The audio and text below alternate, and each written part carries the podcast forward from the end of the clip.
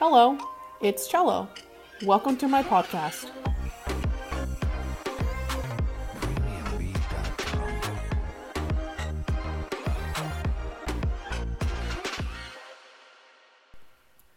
Hey guys, welcome back to my podcast. Uh, first of all, I'm so sorry about the huge gap between the last episode and this one. I think it's maybe been three weeks. I started this podcast when I didn't think I was going to be going back to work, but then I jumped into working full time, and honestly, everything just got away from me. I was originally going to talk about how I struggled with identifying as a Latina, even though I didn't necessarily grow up in a Latino household, but for some reason I just wasn't feeling that topic today. I like the idea of just starting the episode and kind of seeing where my mind takes me. And so for this one, I decided just to go ahead and start and see where it goes. Now that I'm working full time, I'm kind of struggling to get back on my feet and developing a new routine for myself that not only involves working and putting in my all in my job, but also taking care of myself and incorporating more self care into my daily habits.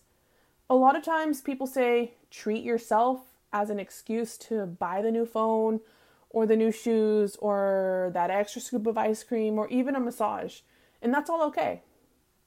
But as we continue during this pandemic, I think it's important to redefine what treating ourselves really means. More so, re- redefine what treating yourself means to you personally.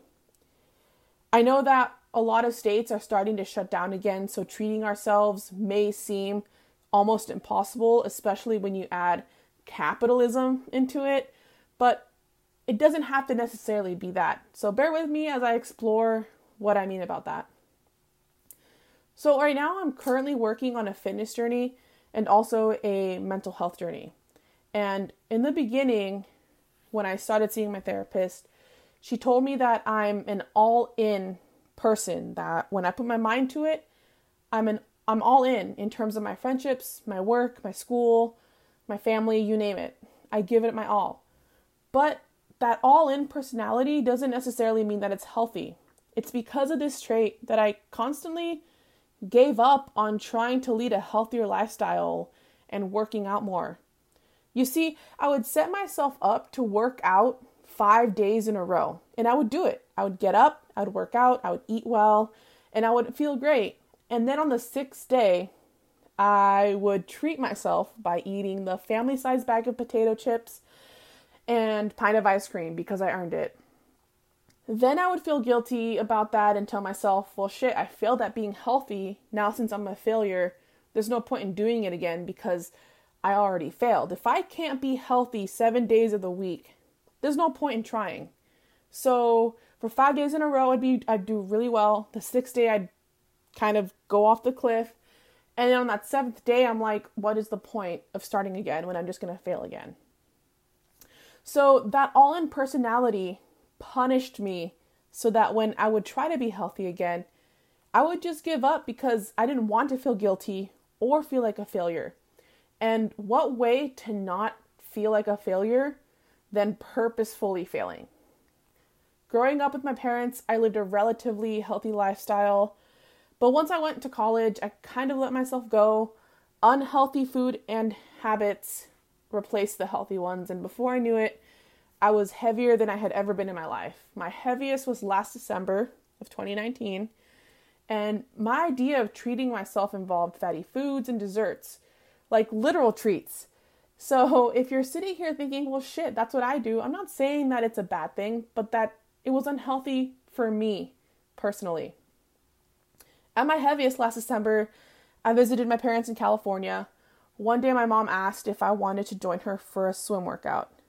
So, I kind of want to explain why that is a big deal for me and why I sometimes get anxiety about visiting my parents. Growing up, I was never the most comfortable in my body. Even when I was fit, I still felt like I was overweight and fat, and for some reason, I associate that feeling when I go home to visit my parents. Because I lived a healthy lifestyle, I still feel the need to keep up that lifestyle, even if it isn't my current lifestyle, if that makes sense. So when I visit my parents, I fake it till I make it, kind of, you know, in terms of eating healthy with them and trying to work out a little while I'm there so that they can see that I'm not completely unhealthy, even though that was a complete lie, especially last December. I would get anxiety because I feel like I have to prove to them that I'm capable of being healthy. And my being fat isn't permanent, despite the fact that I had been gaining weight every year since I'd graduated high school. It's like I almost needed to prove to them that I still have it in me. That even though I am fat, I am still able to do some type of workout. It helps with my anxiety that when my mom and dad ask me to work out, I can say, hell yes, let's do it. And I feel like I will be judged less by them. I worked out with them for a reward, and that reward was feeling less judged by my parents. Even though that judgment is actually all in my head because they never really said anything. They didn't judge me if I said no, they didn't judge me if I said yes. So it was all in my head, completely mental. But that reward worked. Every time I went to visit them, I would work out once or twice and then fly home back to Massachusetts and continue the bad habits and unhealthy eating. So last December, when my mom asked me to join her for a swim workout, the anxiety in me said, sure, and we swam for about an hour. But this time was remarkably different than the other times. When I was done, I felt surprisingly really great, and I'm pretty sure that's just the endorphins talking, but nonetheless, it was still a good feeling. I was sitting in the hot tub and just feeling really good that I was able to keep up even though I hadn't really swum in months. And by months, I mean like four or five months. I was the heaviest I'd ever been, yet I didn't feel bad about myself, I didn't feel judged, and I didn't feel like a failure. I was proud and confident it would take that feeling to kickstart my health journey. Keep in mind that after that workout, I didn't say, my parents congratulated me for finishing the workout, or I ate some ice cream as a reward. For me, the treat was that I felt good, not fat or unhealthy, but just good. After that first workout, I yearned for that feeling again. I ended up working out with my parents four more times after that, and each time I had that same feeling of confidence. And each time I left their gym, I held my head a little bit higher.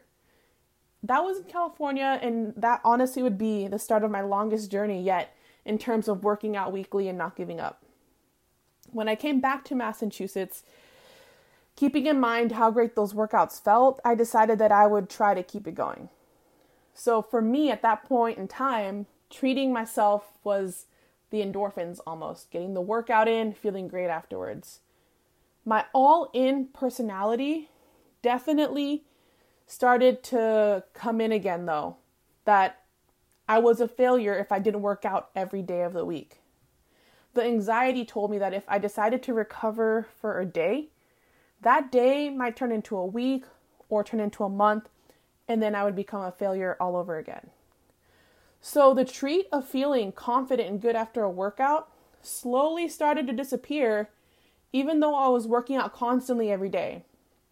I was no longer working out to feel good, but to avoid the punishment that I would give myself if I did stop for a day. I was waking up at 4:45 a.m. to be at the gym by 5, home by 6 a.m., and then off to school by 6:50. That's not a sustainable or healthy routine for me at least, but I did it to avoid failing, to avoid the punishment I would give myself if I didn't work out. One morning I accidentally slept in until 5:30 a.m. and normally the all-in mentality would have given up and quit to sleep some more. But instead I got myself up and went to the gym a little later than I would have wanted to that morning. I didn't get my full workout in, but when I was done, I was surprised that I felt that good feeling again of accomplishment and confidence that I felt when I worked out with my parents. That all in would have said that the workout wasn't enough because I didn't get the full hour in. That good feeling overshadowed that thought. Pretty soon, that all in and the anxiety was slowly going away. My biggest thing to learn was shedding that toxic self talk and changing that narrative to an encouraging one and convincing myself that it's okay to mess up. It's okay to accidentally sleep in. It's okay to have some ice cream. By the way, ice cream is delicious. I have tried the Halo ice cream, which is like half the calories, and it's just not the same. I'd honestly would rather have a scoop of Ben and Jerry's full fat ice cream than have a pint of that Halo ice cream, which is honestly just mostly air and sugar rather than actual good tasting ice cream. So that's my treat. I actually eat the real ice cream, not the Halo stuff. Although a lot of people love it. So no no judgment to you if you do like that kind of ice cream. Treating yourself doesn't have to be an elaborate shopping spree or an outfit. It can honestly just be getting up in the morning when the depression is telling you not to. Right? If you're in bed super depressed and you don't want to get out, even getting up to get a sip of water, you know, that could be a treat for yourself that day. Or buying yourself a new sports bra to work out in. I also realize that the process of working out isn't all in, but rather baby steps to forming a good and healthy routine. I'm going through a weight loss program right now that is actually completely free. And one of the things that the program focuses on is small adjustments in your daily life that can help you live just a little healthier tomorrow. For example, take a look at your day and make one small change to make it better. 1% of your day, change that. If you do that every day for a month, pretty soon you will have a 30% change to being healthier. And that's actually pretty big from 1% to 30. But you do it every single day. If the change is substantial, you're not doing it right. You got to do little changes. It can be going for a five minute walk. It can be looking in the mirror. And instead of finding the one thing you hate about yourself, name three things you love about yourself. If you work from home, instead of staying in your PJs, put on your favorite outfit. It's these littlest things that you can do so that you feel better about yourself.